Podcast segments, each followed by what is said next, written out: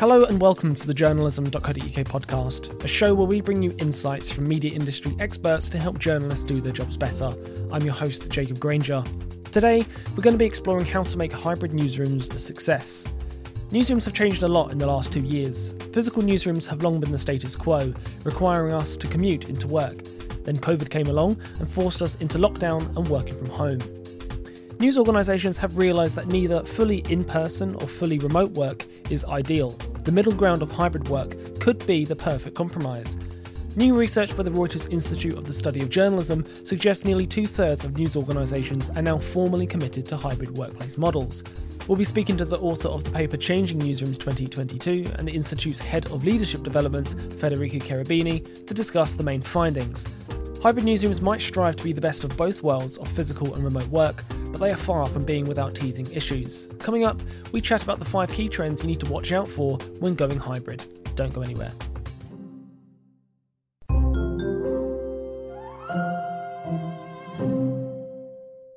Federica, welcome to the journalism.co.uk podcast. It's, it's great to have the chance to speak to you. Thank you so much, and thank you for having me. I understand that a little known fact about you, Federica, is that you love to color code things. Tell us more. Um, it's true. I love um, colors and uh, I color code things at work and different folders, but also I'm quite strict on what kind of color I use on my notebook um, to take different type of notes. Um, so, yeah.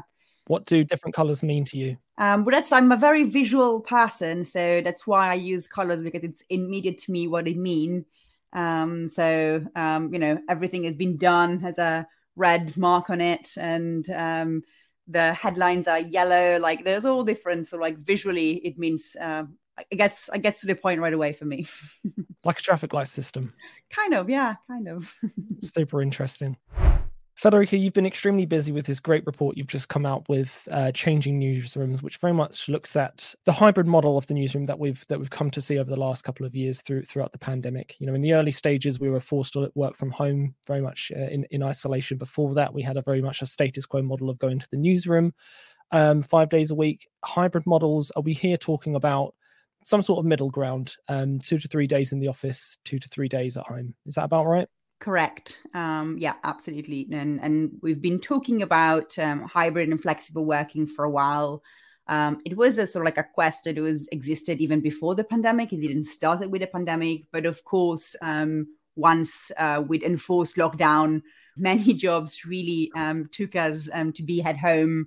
Uh, and do many jobs that we thought we needed to do in the office, and we saw that we could do them also at home open up uh, sort of like a more pressing um, request for like adapting to a higher level of flexibility uh, now that um, COVID seems to have not disappeared, but uh, have a bit of a less of an impact on a day to day work for many people, although, of course, not for everyone, um, sadly, yet. The numbers are very interesting as well, because when you looked at this last year in 2021, um, the, the research there said 79% of people uh, organizations sorry were uh, on board with hybrid um, newsrooms uh, fast forward to today one year on um, it's 61% that are committed so a slight decline maybe we would expect that but does that still um, suggest to you that this is the direction of travel that news organizations are headed towards? Yeah, I think last year, again, uh, where the pandemic was still kind of a reality uh, in terms of limitation to our life in, in many places, um, we ask people, you know, do you feel committed to embracing a more flexible um, and hybrid working environment? And this year, the question really was like, have you implemented new rules um, for staff and have you changed, concretely changed how the newsroom works? And this year is like 61% said yes, they have now largely implemented hybrid working. They have new rules in place for stuff.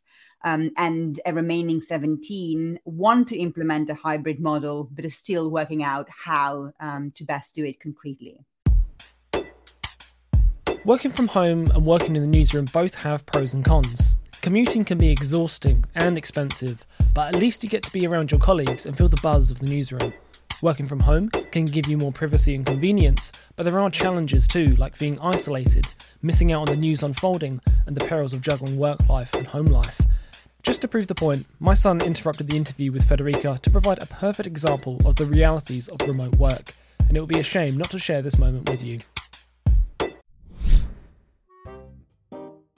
Federica, would you mind if I just press pause quickly? My my five year old is here right now and he's dying to ask me something. I'm I'm very very sorry. No worries at all. Yes, Ethan. What have you got in there, buddy? Show me. Ethan, I'm I'm working right now, so can we make it quick, please? Open the lid, dip your finger in, Yep. close the lid, Okay. finger inside the toilet. That's lovely, mate. I've got to finish this call, okay? Can can I speak to you in a minute, please? I'm sorry about that. That's lovely. Kids, what can you do? Um, That's adorable. That's hybrid and flexible working here, here, there. as if I needed a better example, right? exactly. You should keep it in the core. I guess is the, is the thinking with hybrid models that you know this is a middle ground to to kind of suit all needs as best as possible. Yeah, um, there was a quote in the report that I really, really liked um, from um, Natalia Uval, who's the editor in chief of La Diaria um, in Uruguay. And she said that um, she thought uh, her organization was doing a good job um, with um, embracing hybrid working because she thought they were taking the best of both worlds. Um, and so, in a way, they were, you know, in in virtual working, they were effective. Um, they could, you know, avoid long commutes. Um, they could be more productive in some ways. But then they also brought back some of the best aspects of the face to face work, which is human interaction and discussion, collaboration, uh, and, and collective thinking and brainstorming. And so what's really interesting is that it's not, you know, the office is not the place, is the people. Um, and that's what um, I think many news organizations were trying to get to this middle ground of being more conscious and more open to the demand of flexibility that some might have. Uh, you know, we've all discovered that it's easier to do uh, a round of um, laundry uh, during a, a, coffee break time, right? Uh, or it's easier to combine with caring responsibilities when we can be more flexible in our day.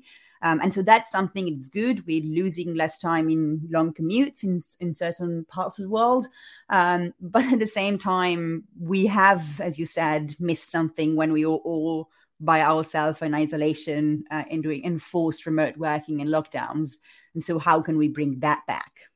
Yeah, it's certainly been a force for recognizing our own work life balance. And there's a bunch of really interesting figures in this uh, report that I want to dig into. And one of those I found super interesting was that the jury is still very much out on whether working from home impacts our own individual efficiencies and productivity. Um, in some ways, we maybe are, can get a bit more distracted at home, but in, other ways, um, that might not necessarily be the case. What does what exactly does the research say, Federica? Some newsroom they were saying actually we have a rule to go back to the office but we're really struggling to get people back concretely. Mm. and so one of the questions we asked um, in the survey the changing newsroom is, is based on a, on a survey of newsroom leaders around the world. Um, and so we asked them are you actually struggling um, to bring people back? Um, and the jury is still out on that issue as well. So it was very much a split where 39% um, really said yes we're struggling and 38% was actually no we're not uh, we're not really struggling and I think similarly has the same effect on productivity uh, and uh, a slightly different one, though, on a sense of belonging.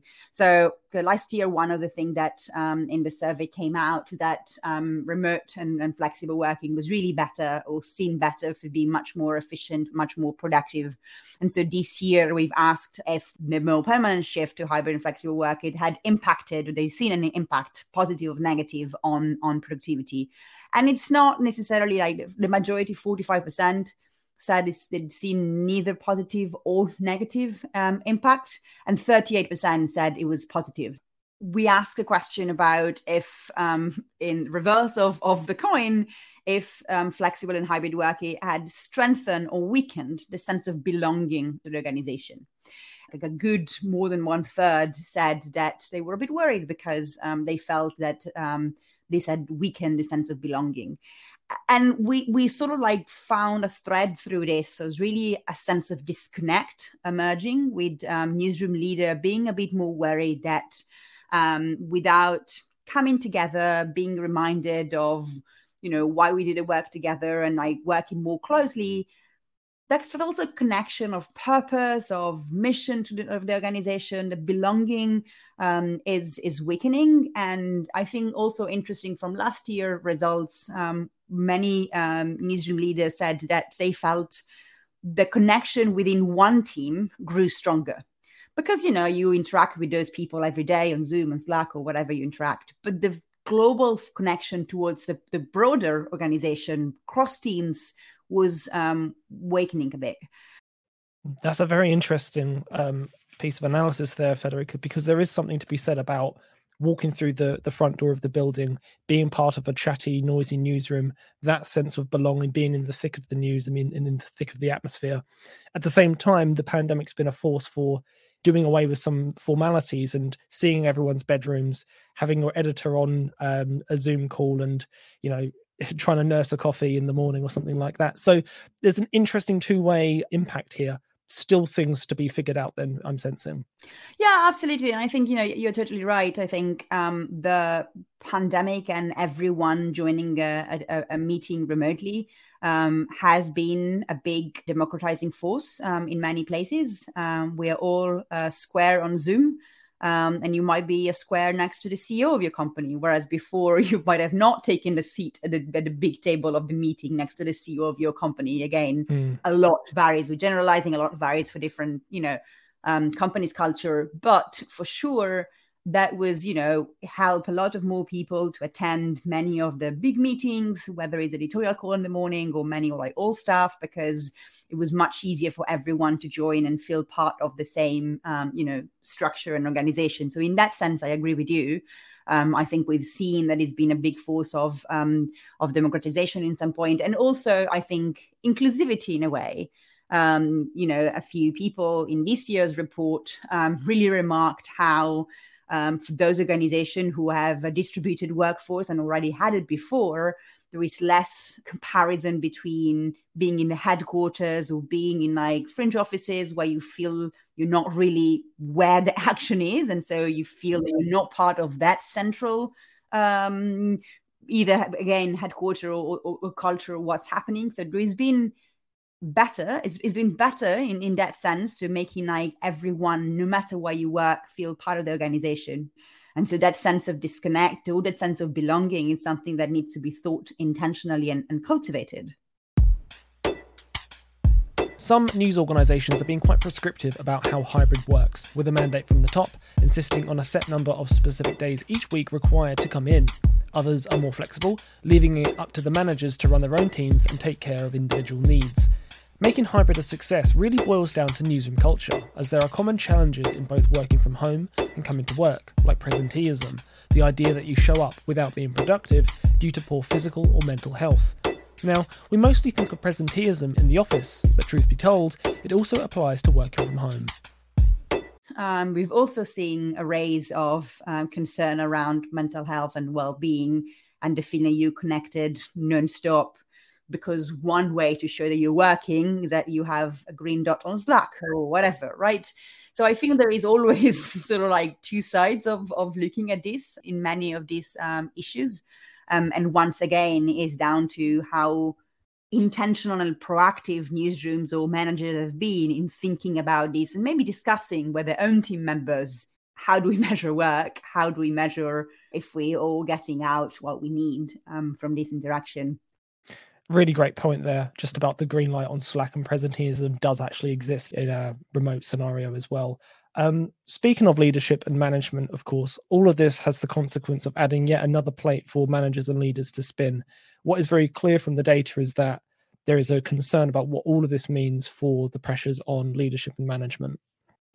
Yeah, I think uh, a bit it emerged last year as well of of an understanding that you know who was left with implementing hybrid working or making sure that every single team member was doing okay, um, even in moments where it was really difficult um, throughout the pandemic. And, you know, many people experienced a lot of loss and difficulties and, and health issues.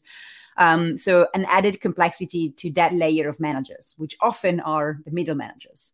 Um, and so, really, this um, recognizing that the middle managers are really the, the connective fabric and tissue of an organization. Um, they are the point of contact for people, you know, through meetings and through seeing their managers, they'll see the company in many cases. And I think even more now, I think in this year, it came out how many of the challenges around hybrid and implementing hybrid are, are managerial. There was an article on the Harvard Business Review um, last year, which really, really stayed with me um, because they were talking about this performance compassion dilemma.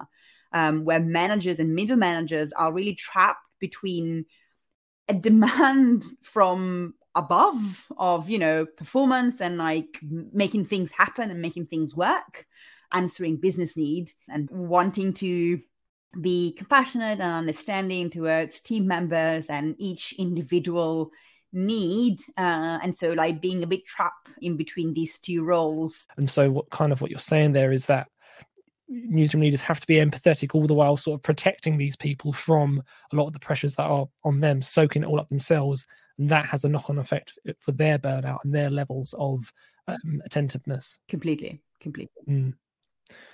super interesting. I think one of the early concerns that we saw with the pandemic was how um, remote working would impact young journalists especially in their development and you know that sense of very difficult to describe gold dust in the newsroom, not having someone that they can just lean across and ask for advice. Is is that something that's come out in the report as well? You know, the, the concerns? Yeah, absolutely. I think on on two forms. One again goes back to the sense of belonging, and that's generally not just for the young reporters, but everyone who's new in an organization. Mm. Um, you know, even if it's maybe you're more experienced and so you're less in terms of like learning about the profession and the job, there is a sense that you understand how an organization, a newsroom functions by being in it. And so many have reported a much more difficult job to do when onboarding new staff, um, whether young or, or senior. But on top of that, of course, for the more younger staff, it's not just about learning how a specific organization and newsroom work, but also learning more about the job. Um, many talked in the past about this learning by osmosis, where you're just sitting in the newsroom and, and learn things. I think, in a way, maybe it's also a bit of a myth. It's like not just because you're sitting um, in a newsroom that you just learn, but it's much easier for like other people. You know, you overhear a conversation, you overhear interaction with more senior reporters or editors, and absolutely much easier you know, to ask for advice or to be given advice in a way that's much more informal than saying, let's have a formal call where I can tell you this. Um, so some of that has been lost, and I think many newsroom have been thinking about how do we compensate, setting up mentorship programs or learning programs or development programs so that they make sure um, we can they can do both of, of these basically. Yeah, and this is really is where newsrooms have been quite proactive and creative, thinking about what the solution is here. Whether, as as you say, training sessions, workshops, mentoring. This is where newsrooms have to pay attention to um, a knowledge gap and an experience gap forming in their in their ranks. Completely, completely, and and again, I think you know. I know it seems quite obvious to see like there is an aspect of intentionality of this is you know no one would disagree with it but I think putting it into practice is more difficult, right? Because you have to think about this much more of like, what are we doing for our younger staff? And um, and you know, for many, you know, again, it might be a cliche, but in some cases, more senior staff might also have be the one that have a nicer home environment where they have their own office, whereas as a junior staff maybe is sharing you know a room with um, other you know flatmates or other people and therefore they were really looking forward to go back to the office and have another space that felt you know work and felt progression and felt um, social. Um, so again different scenario plays differently for different people. Just to recap there are five main trends to watch when it comes to the move to hybrid working 1. Individual productivity and efficiency. The jury is still out here whether that's been net positive or negative. 2. The disconnect forming between newsrooms and their staff. A smaller but not insignificant concern here. 3. The demands put on the shoulders of leaders and managers. A clear and growing worry. 4. The development of junior staff, especially. A long standing issue, but one newsrooms are trying to solve. And the fifth one we haven't talked about yet is attracting talent and diversity into the newsroom. Hybrid means that news organisations can hire outside of their immediate geographical remit, and that's an appealing option for job candidates. As we move forward, hybrid work is likely to become less of a perk and more of an expectation. That's a word of caution for those who are looking to return to the old ways or have not yet figured out how to manage the hybrid situation. In last year's survey, we asked um, people, if we asked managers, which area that they felt more confident they were able to hire, and that was editorial um, but they felt a bit more difficult to hire in data or tech. those are jobs that, uh, in many cases, have a lot of competition from different industries. They pay more, and so being able to offer a degree of flexibility to try to attract and retain that type of talent might play a very important role. And at the same time, as you were saying, opens up a lot in possibility of geographic diversity and diversity more in general, especially for big newspapers or big, um, you know, newsroom in big expensive cities. You might not need to get someone who lives in an expensive London, which already kind of like limits the pool of people who can afford that, and therefore could really be a force um, for diversifying the newsroom in that sense, it will become a competitive advantage if you can um, offer a flexible um, setup and I guess eventually one question we'll have to see maybe next year report is like, you know, if everyone is embracing that, maybe it's not just about being competitive, but, but, but being able to offer the minimum. But indeed, there is a recognition, I think, in this year's survey that um, hybrid and flexible working has made hiring and retaining and retaining talent either easier or somewhat easier. If we're saying hybrid working gives us a competitive advantage, really, in hiring, what does this mean for the quite remarkable 20% of organizations who are largely want to go back to the way things were and the 17% who want to do it but not sure how? For those of us who are stuck in the past or unable to adapt, are they going to miss out on the best talent, you think? I think this plays very differently in different um, places. You know, there might be um, places where going back to the office has been much more prevalent choice. I you know I'm I'm might be stereotyping here, but I'm Italian. I'm thinking of Italy many more of my friends in Italy are actually back in the office with a degree of flexibility, with some days at home, but largely they're back in the office. And other places other around the world where it's much more flexible. Other places in which they had to negotiate with the unions, like many cases, they had to change contracts or renegotiate um, actual deal. I'm thinking of France, where a lot of it has been, you know, an actual renegotiation of terms of, of contract. Generally, I think, you know, it would be very hard for me to imagine a world in which you know the entire flexibility we've learned to have it's you know completely erased by back to the office every single day nine to five and that's it. Um, and in fact um, we've seen you know tension if not conflict in some newsroom in some places where the organization have asked people to come back and and stuff is sort of like pushed back um, often it's part of other negotiation issues and other um, things that they are negotiating on not just that. I think that's the point right? Um, when do we actually really go back to a past? It's always an evolving. And so we, whatever we've learned through the pandemic i think what is a good approach is kind of like doing a good evaluation of what have we missed by remote and hybrid working what can we bring back? Um, and therefore is not just about saying let's go back to the office but why? What are we doing there and what's the difference? And really articulating the purpose of what working together in the office is and communicating the purpose. Final question. I'd like you to give us a takeaway from from the research Federica and i'll phrase it this way.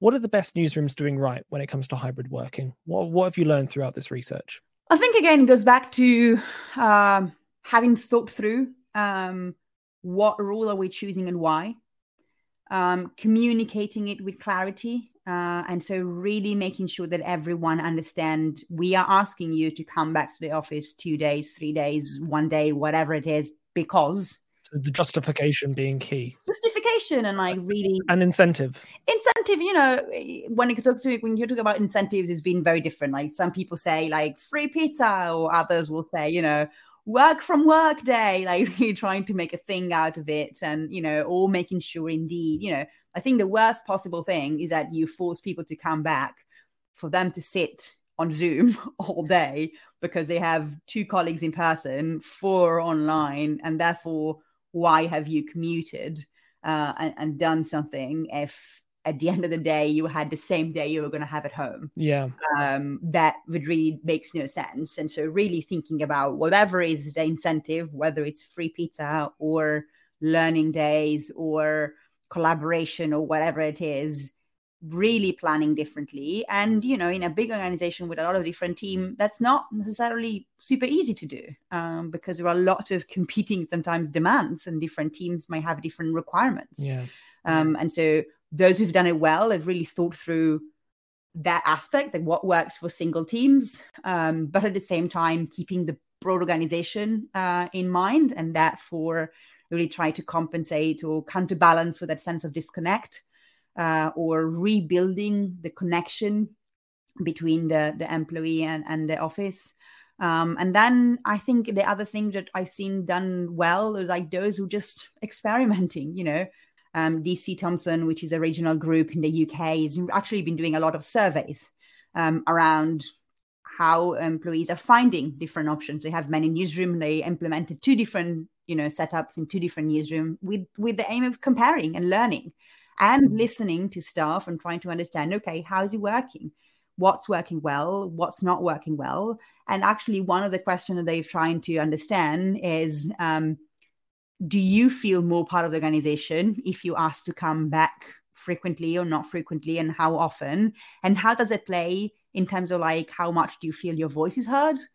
But then again how will concretely play out will depend on what a newsroom put in place um, to make it happen. Uh, there is no magic here. Nothing happens just um, by itself there is no magic, but I love that idea of A/B testing within your own newsroom, essentially uh, running those experiments to, and to really uh, track how that goes down with your employees. Um, Federica, this has been a wonderful conversation and really, really interesting perspectives. Thank you so much for your time today. Thank you for having me. Hybrid work is not necessarily new, but it is becoming more mainstream in newsrooms. It can be the best of both worlds of physical and remote work, but it can also carry with it many drawbacks. To really make it a success, treat it like any other experiment. Start with feedback from your staff, test out new ideas, support leaders who will inevitably come under strain to execute it, and then iterate on what is and is not working. And of course, let us know how you get on. DM or tweet me at JPG Journalism or my team at journalism.co.uk at journalism news. If you'd like to feature on the show, or you've got a topic or story you want us to cover on the podcast, do get in touch. I'm on jacob at journalism.co.uk. And finally, if you like what you heard today, you can check out more of our episodes on SoundCloud, Spotify, and Apple Podcasts by searching and subscribing to the journalism.co.uk podcast. That way, you won't miss our next exciting episode. But that's all we have time for this week. I've been your host, Jacob Granger. Thanks so much for listening. Until next time.